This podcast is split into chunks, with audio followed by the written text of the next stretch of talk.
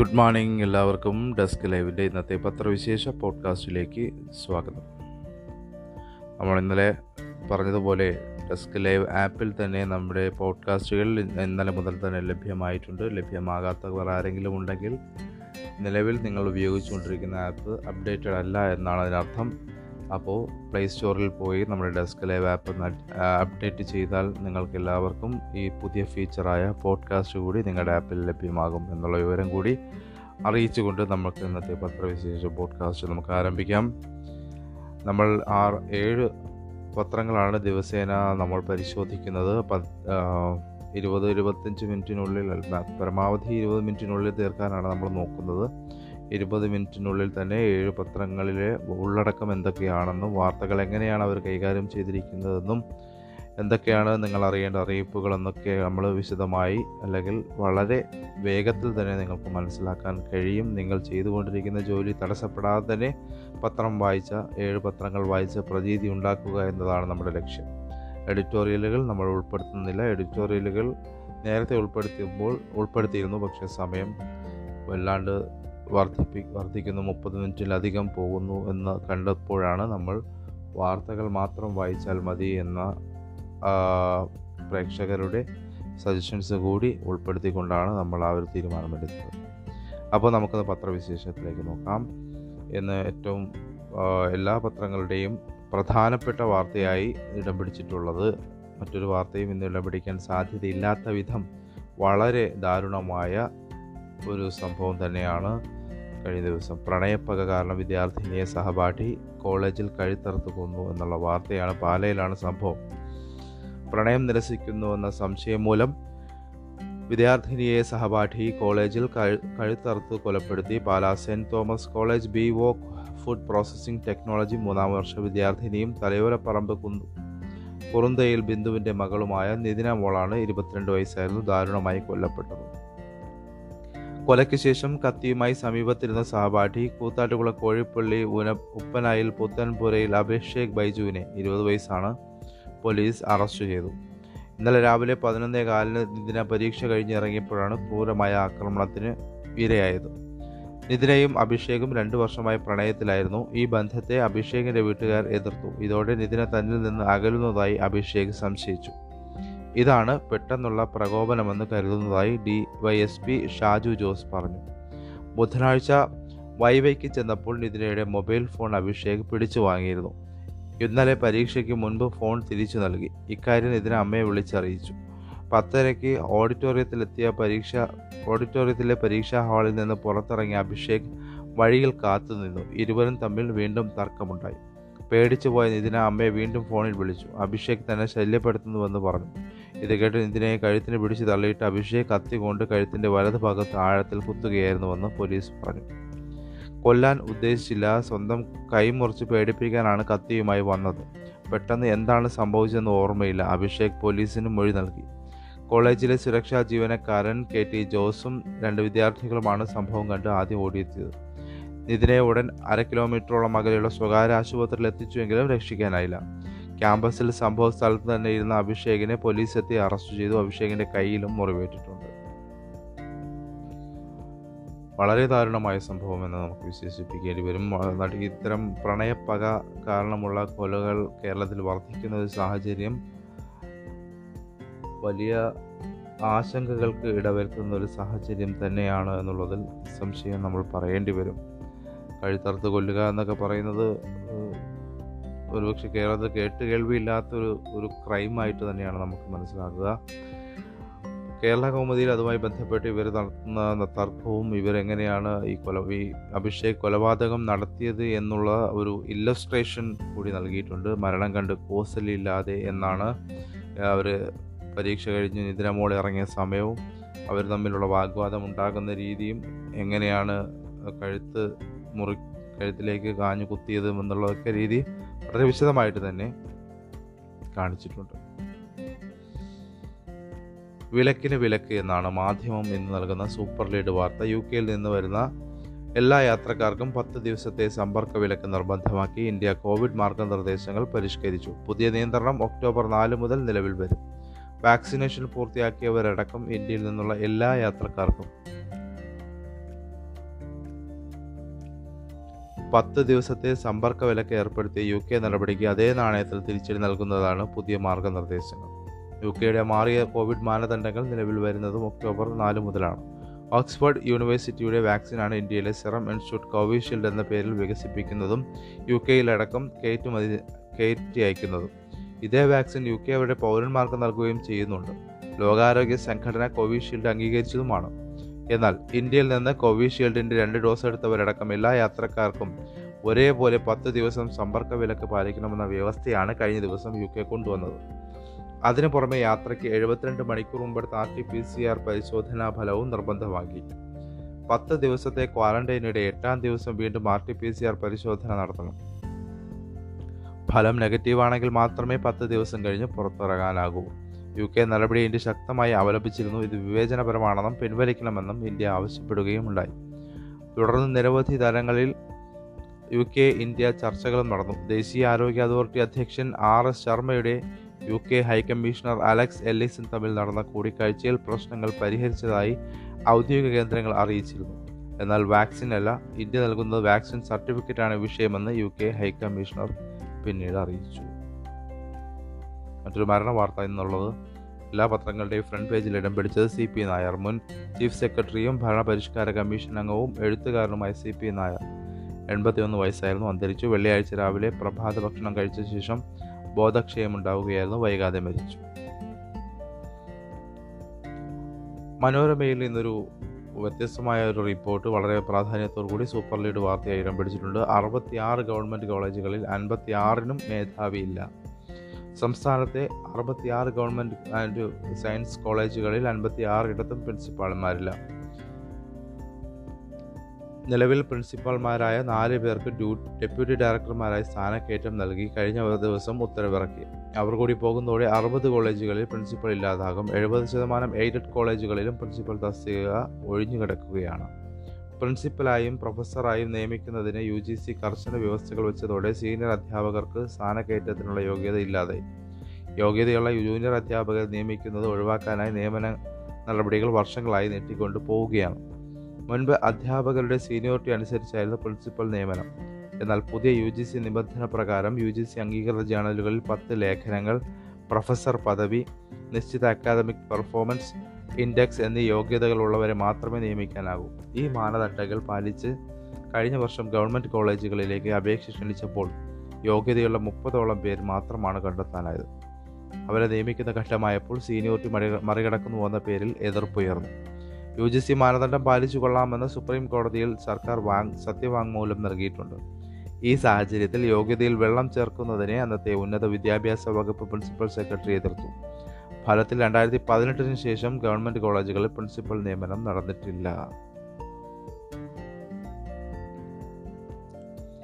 D N A പരിശോധന നിർബന്ധമരുത് എന്ന് കോടതിയുടെ ഒരു ശാസന കാര്യത്തിൽ വന്നിട്ടുണ്ട്. അത് മാതൃഭൂമി ഇന്ന് സൂപ്പർ ലീഡ് വാർത്തയായത് ഇട നൽകുകയും ചെയ്തിട്ടുണ്ട്.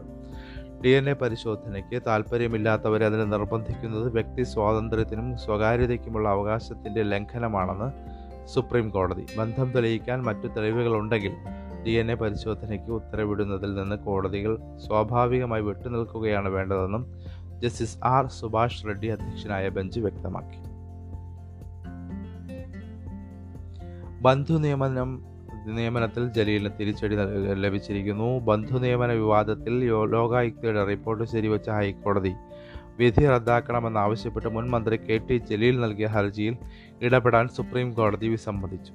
ബന്ധുവിന് സഹായം ലഭിച്ചുവെന്നത് വ്യക്തമാണെന്നും ജസ്റ്റിസ് എൽ. നാഗേശ്വര റാവു അധ്യക്ഷനായ ബെഞ്ച് പറഞ്ഞു. ഹർജി തള്ളണ തള്ളു തള്ളുമെന്നതായ തള്ളുമെന്നായതോടെ പരാതി പിൻവലിക്കാൻ ജലീൽ അനുമതി തേടുകയും സുപ്രീം കോടതി അത് അംഗീകരിക്കുകയും ചെയ്തു. മറ്റൊന്ന് മോൺസനുമായി ബന്ധപ്പെട്ടുള്ള വിവിധതരം റിപ്പോർട്ടുകളാണ്. കസ്റ്റംസ് മോൺസന്റെ ഫോൺ രേഖ ശേഖരിക്കുന്നു. പുരാവസ്തുവിന്റെ പേരിൽ പോലീസ് ഉന്നതരെ അടക്കം പറ്റിച്ച മോൺസൺ മാവുങ്കലിനെതിരെ കസ്റ്റംസ് അന്വേഷണം വന്നേക്കും. മോൺസണിന്റെ വീട്ടിലെത്തി കസ്റ്റംസ് പ്രിവെന്റീവ് ഉദ്യോഗസ്ഥർ പ്രാഥമിക അന്വേഷണം നടത്തിയിരുന്നു.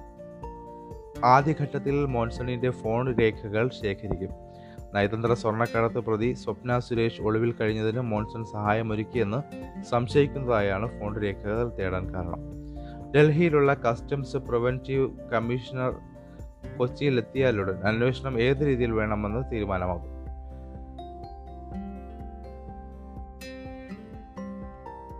ക്രൈംബ്രാഞ്ച് മോൺസനെ ചോദ്യം ചെയ്യുന്നത് വെള്ളിയാഴ്ചയും തുടർന്നെങ്കിലും സാമ്പത്തിക സ്രോതസ് സംബന്ധിച്ച വിവരങ്ങൾ മോൺസൺ ഇപ്പോഴും മറച്ചുവെക്കുകയാണ്. കടം കയറി കപ്പൽ വിൽപ്പനയ്ക്ക് കേരളത്തിൽ ചരക്ക് ഗതാഗതത്തിനായി അൻപത്തി ഒന്ന് വിദേശ മലയാളികൾ ചേർന്ന് തുടങ്ങിയ ആദ്യത്തെ ഷിപ്പിംഗ് കമ്പനി കടക്കണിയിൽ ഇവരുടെ കപ്പൽ വിൽപ്പനയ്ക്ക് വച്ചിരിക്കുകയാണ്. ഇപ്പോൾ കൊച്ചി കേന്ദ്രീകരിച്ച് പ്രവർത്തിച്ചിരുന്ന ഗ്രേറ്റ് സീ ഷിപ്പിംഗ് ലിമിറ്റഡ് ആണ് നാൽപ്പത്തി അഞ്ച് കോടിയുടെ കടക്കണിയിലായത്.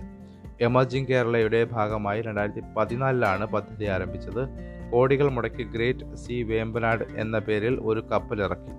ബേപ്പൂർ അഴീക്കൽ കൊച്ചി കൊല്ലം തുറമുഖങ്ങളെ ബന്ധിപ്പിക്കുന്ന ചരക്ക് ഗതാഗതമാണ് ലക്ഷ്യമിട്ടത്. ഇതിനായി ഒട്ടേറെ ആനുകൂല്യങ്ങൾ സർക്കാർ വാഗ്ദാനം നൽകിയിരുന്നു. എന്നാൽ രേഖാമൂലം നൽകിയ ഉറപ്പുകളൊന്നും പാലിക്കാൻ സർക്കാർ കൂട്ടാക്കിയില്ലത്രേ. ജലമാർഗമുള്ള ചരക്ക് ഗതാഗതം പ്രോത്സാഹിപ്പിക്കുന്നതിനുള്ള പദ്ധതിയായിരുന്നു ഇത്. എന്നാൽ മൈനർ തുറമുഖങ്ങൾ വികസിപ്പിച്ച് അവിടേക്ക് ചരക്കെത്തിക്കാൻ ഒരു ശ്രമവും സർക്കാരിന്റെ ഭാഗത്തു നിന്നുണ്ടായില്ല. വലിയ നഷ്ടമുണ്ടായി. ഇത് നികത്തുന്നതിന് ഇൻസെന്റീവ് നൽകുമെന്നാണ് പറഞ്ഞിരുന്നത്. അതും നടന്നില്ല. കപ്പൽ അടുക്കുന്നതിനുള്ള സൗകര്യങ്ങൾ പോലും പല തുറമുഖങ്ങളിലും ഒരുക്കിയില്ല. തുറമുഖങ്ങളിലെ ചരക്ക് ഹാൻഡ്ലിംഗ് ചാർജ് പോർട്ട് ചാർജ് എന്നിവയിൽ ഇളവുകളും സർക്കാർ വാഗ്ദാനം ചെയ്തിരുന്നു. അതും ലഭിച്ചില്ല. ചിലയിടത്ത് ചരക്കിറക്കാൻ ക്രെയിൻ പോലും കിട്ടിയില്ല എന്നും ഇതിന്റെ ഉടമസ്ഥർ പറയുന്നു. ഇതാ മോൺസൺ പറഞ്ഞ ലക്ഷങ്ങളുടെ ആ മാന്ത്രിക വിളക്ക്. വില നൂറ് രൂപ. ഈ റിപ്പോർട്ട് നമുക്ക് മാതൃഭൂമിയുടെ ഉൾപേജിൽ വായിക്കാം.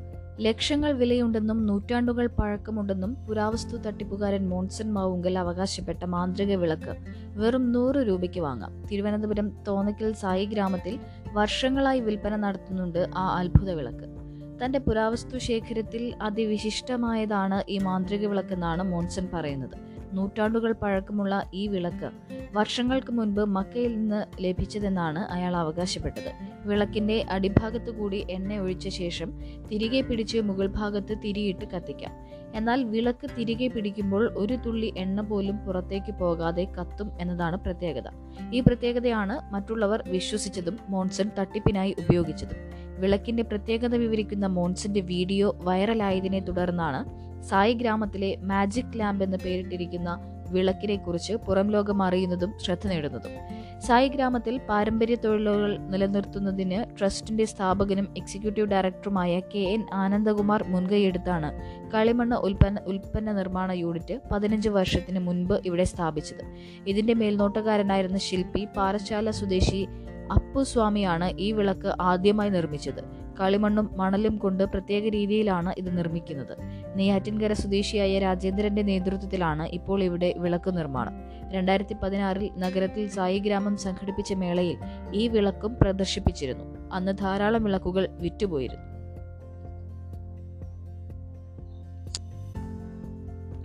പങ്കാളിത്ത പെൻഷൻ തുടരുമെന്ന സൂചന ധനമന്ത്രി നൽകിയത് കഴിഞ്ഞ ദിവസം എല്ലാ പത്രങ്ങളുടെയും ഉൾപേജിൽ ഉൾപ്പെടുത്തിയിരുന്നു. എന്നാൽ ഇന്ന് മാധ്യമത്തിൽ ഇന്നാണ് എന്നാണ് ആ വാർത്ത നമുക്ക് കാണാൻ കഴിയുന്നത്.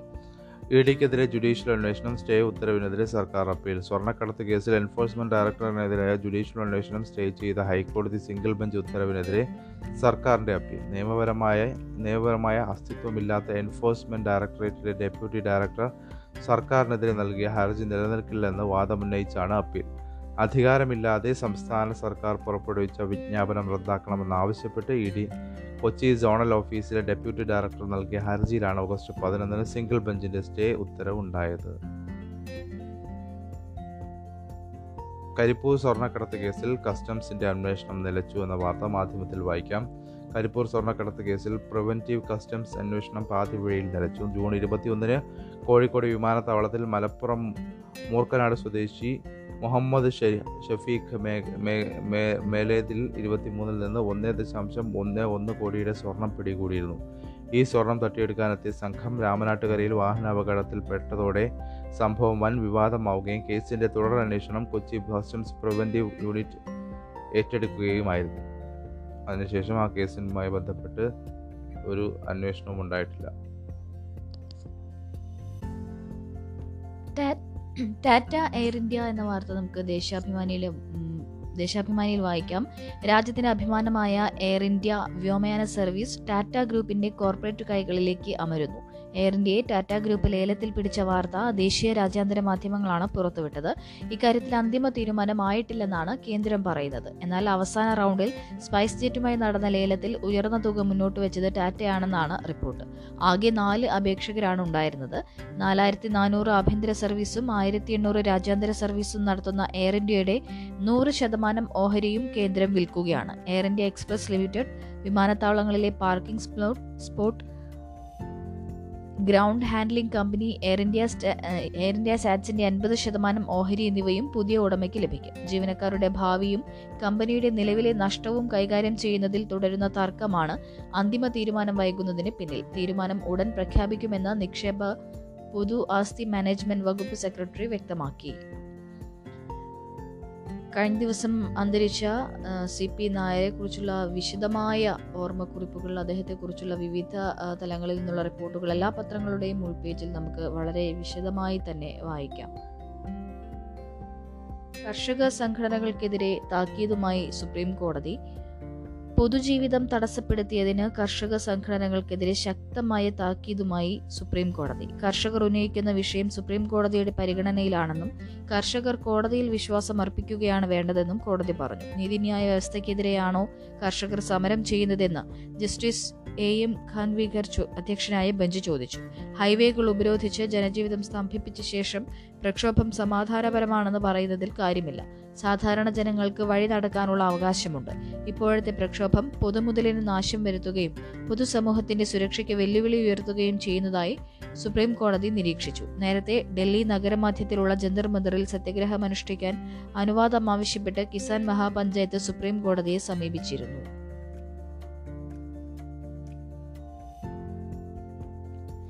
ഒട്ടകത്തിന്റെ എല്ല് മോൻസന്റെ കയ്യിൽ ആനക്കൊമ്പ്.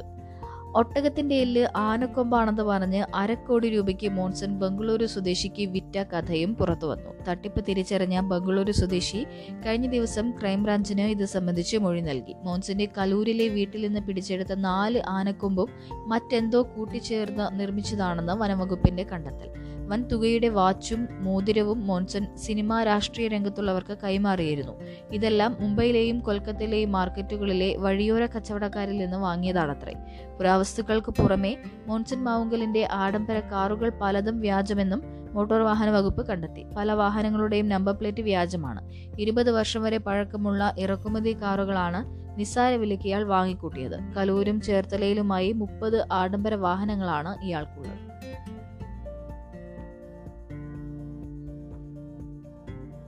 എക്കാലത്തെയും ഉയർന്ന നിരക്കിലേക്ക് പെട്രോൾ ഡീസൽ വില.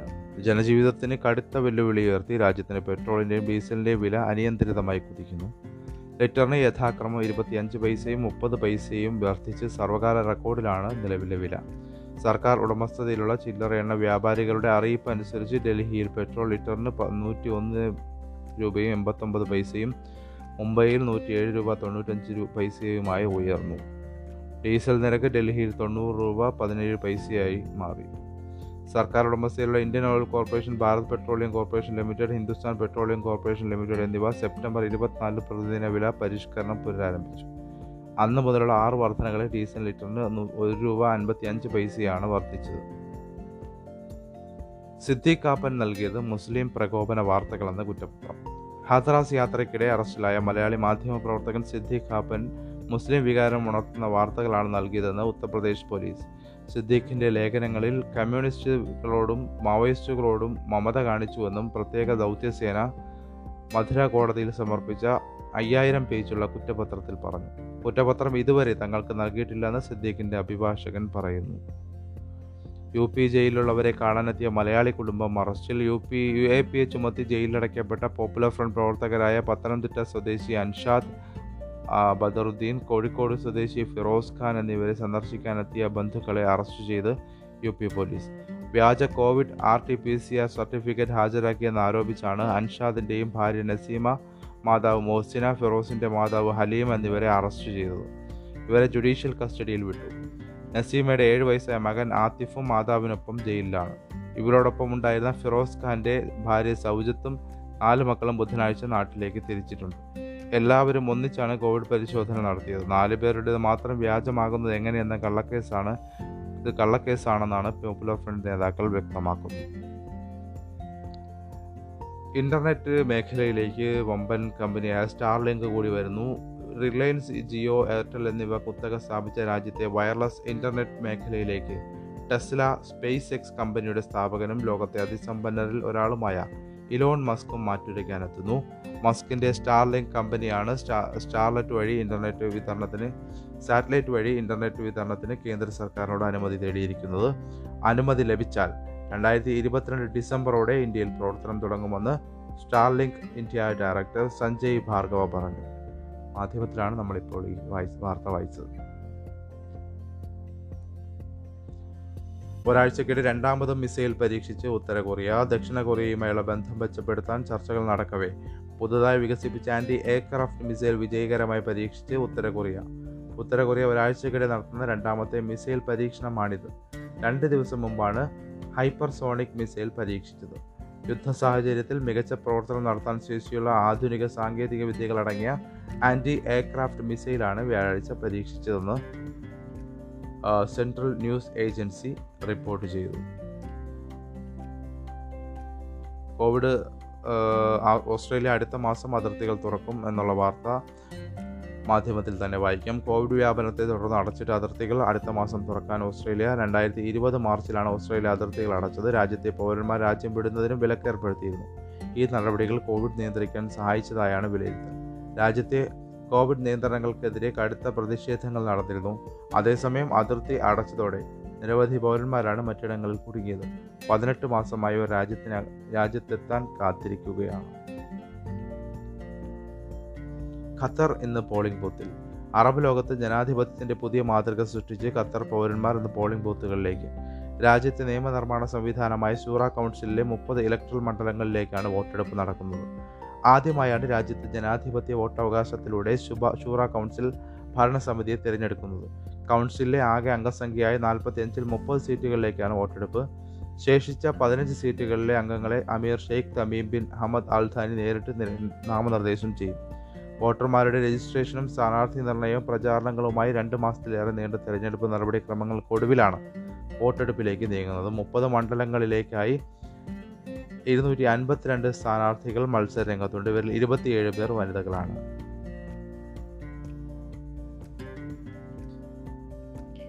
കേരളത്തിലെ പതിനൊന്ന് ദൂരദർശൻ സംരക്ഷണ കേന്ദ്രങ്ങൾ പൂട്ടുന്നു.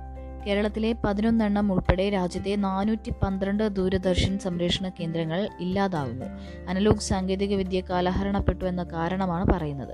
കേരളത്തിൽ മൂന്ന് ഘട്ടങ്ങളിലായി നടത്തപ്പെടുന്ന അടച്ചുപൂട്ടൽ രണ്ടായിരത്തി ഇരുപത്തിരണ്ട് മാർച്ച് മുപ്പത്തിയൊന്നിന് പൂർത്തിയാക്കാനാണ് ഉത്തരവ്.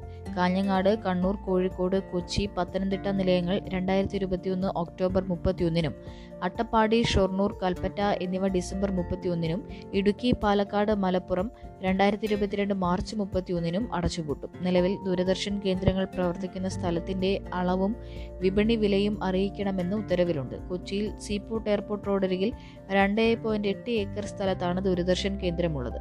ലഡാക്ക് ജമ്മു സിക്കിം ആന്തമാൻ ലക്ഷദ്വീപ് എന്നിവിടങ്ങളിലെ സ്റ്റേഷനുകൾ മാത്രം നിലനിർത്തിയാൽ മതിയെന്നാണ് നിർദ്ദേശം. രണ്ടായിരത്തി ഇരുപത്തി മൂന്ന് വരെ അനലോഗ് സംപ്രേഷണത്തിന് ട്രായുടെ അനുമതി ഉണ്ടെന്ന് ഉണ്ടെന്നിരിക്കെയാണ് ബദൽ സംവിധാനങ്ങളൊന്നും ഒരുക്കാതെയുള്ള പൂട്ടൽ. രാജ്യത്ത് ഇതുവരെ ഇരുപത് സ്റ്റേഷനുകൾ പൂട്ടിയിട്ടുണ്ട്. ജീവനക്കാരെ എന്തു ചെയ്യണമെന്ന കാര്യത്തിൽ തീരുമാനമെടുത്തിട്ടില്ല. രാജ്യമൊട്ടാകെ എണ്ണായിരം ജീവനക്കാരാണ് ഉള്ളത്. ഇതിൽ മൂവായിരത്തി അഞ്ഞൂറ് പേരെ ഉടനടി ഒഴിവാക്കാനാണ് സർക്കാർ തീരുമാനം. കേരളത്തിലെ നൂറ് ജീവനക്കാരെ അടച്ചുപൂട്ടൽ ബാധിക്കും. അവശ്യ സർവീസ് ആയതിനാൽ ജീവനക്കാർക്ക് സംഘടിക്കാനോ പ്രതിഷേധിക്കാനോ അനുവാദമില്ല. രാജ്യത്തിന്റെ സുരക്ഷയ്ക്ക് ഏറെ അത്യന്താപേക്ഷിതമാണ് ഭൂതല സംരക്ഷണം. പ്രകൃതി ദുരന്തങ്ങളിൽ മറ്റെല്ലാ വാർത്താവിനിമയ മാർഗങ്ങളും തകർച്ച നേരിടുമ്പോൾ വിവരങ്ങൾ അറിയാൻ ദൂരദർശന്റെയും ആകാശവാണിയുടെയും ഭൂതല സംരക്ഷണങ്ങൾ ഏറെ ഉപകാരപ്പെട്ടവർ ആണ് കേരള ജനത.